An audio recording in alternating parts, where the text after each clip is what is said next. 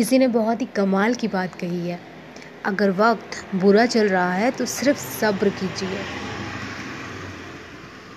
नमस्कार दोस्तों, मेरा नाम है आभा और आप सुन रहे हैं मेरा पॉडकास्ट आज के इस एपिसोड में हम बात करेंगे एक मोटिवेशनल स्टोरी की, जिसमें हम बात करेंगे एक राजा की और एक चिड़िया की। एक चिड़िया कैसे राजा को ज्ञान की बातें बताती है? चलिए इस कथा को शुरू करते हैं। एक बार की बात है। एक राजा साहब के पास बड़ा सुंदर विशाल महल था और उस विशाल से महल में एक सुंदर सा बगीचा भी था। उस बगीचे में एक माली था और उस बगीचे में बहुत ही सुंदर अंगूर की बेलें थी।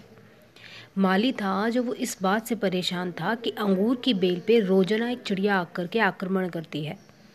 और कुछ इस तरीके से वो आक्रमण करती थी कि मीठे मीठे अंगूर थे, उसे तो खा लेती थी और जो अधपके और खट्टे अंगूर थे, उन्हें ज़मीन पर गिरा देती थी। माली इस बात से बड़ा परेशान रहा। इन अंगूरों की बेल को ये चिड़िया एक दिन तबाह कर देगी, नष्ट कर देगी। उसने बहुत कोशिश की, लेकिन उसको कोई उपाय नहीं मिला। तो राजा के पास पहुँचा और कहा, मालिक, हुकुम, आप ही कुछ कीजिए, मुझसे कुछ नहीं हो पा रहा है। अंगूर की बेल कभी भी ख़त्म हो सकती है। राजा ने वहाँ माली से कहा, आप चिंता मत कीजिए, आप अपना काम करिए। कल मैं आकर चिड़िया को देख लूँगा। अगले दिन राजा साहब पहुँचे खुद और अंगूर की बेल के पीछे जाके छुप गए। जैसे ही चिड़िया आई, राजा ने फुर्ती दिखाते हुए चिड़िया को पकड़ लिया। जैसे ही चिड़िया को पकड़ा, चिड़िया ने राजा से कहा, राजा, मुझे माफ़ करो, मुझे मत मारो। मैं तुम्हें चार ज्ञान की बातें बताऊँगी। राजा बहुत गुस्से में था। राजा ने बोला पहले बत, बात बताओ। चिड़िया ने कहा अपने हाथ में आए शत्रु को कभी भी ना जाने दे। राजा ने कहा दूसरी बात बता। तो चिड़िया ने कहा कभी भी असंभव बात पर यकीन ना करे।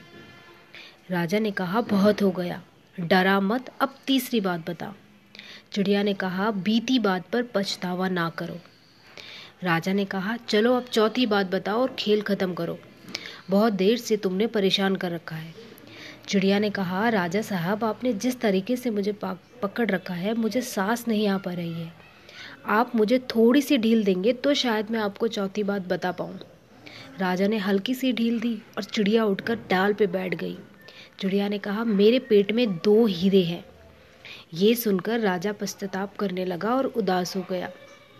और राजा की ये शक्ल देखकर चिड़िया ने बोला, राजा साहब, मैंने जो आपको अभी चार गान की बातें बताई थी, पहली बात बताई थी, अपने शत्रु को कभी हाथ से आने के बाद छोड़ना नहीं चाहिए। आपने हाय, हाथ में आए शत्रु यानी कि मुझे छोड़ दिया। दूसरी बात बताई थी, असंभव बात पर यकीन ना करें। आपने यकीन कर लिया कि मेरे छोटे से पेट में दो हीरे हैं। तीसरी बात बताई थी, बीती हुई बात पर पश्चाताप ना करें। आप उदास हो गए और आप पश्चाताप भी कर रहे हैं, जबकि मेरे पेट में सच में कोई हीरे नहीं है। उस चिड़िया ने राजा को ही नहीं, हम सबको भी बताई।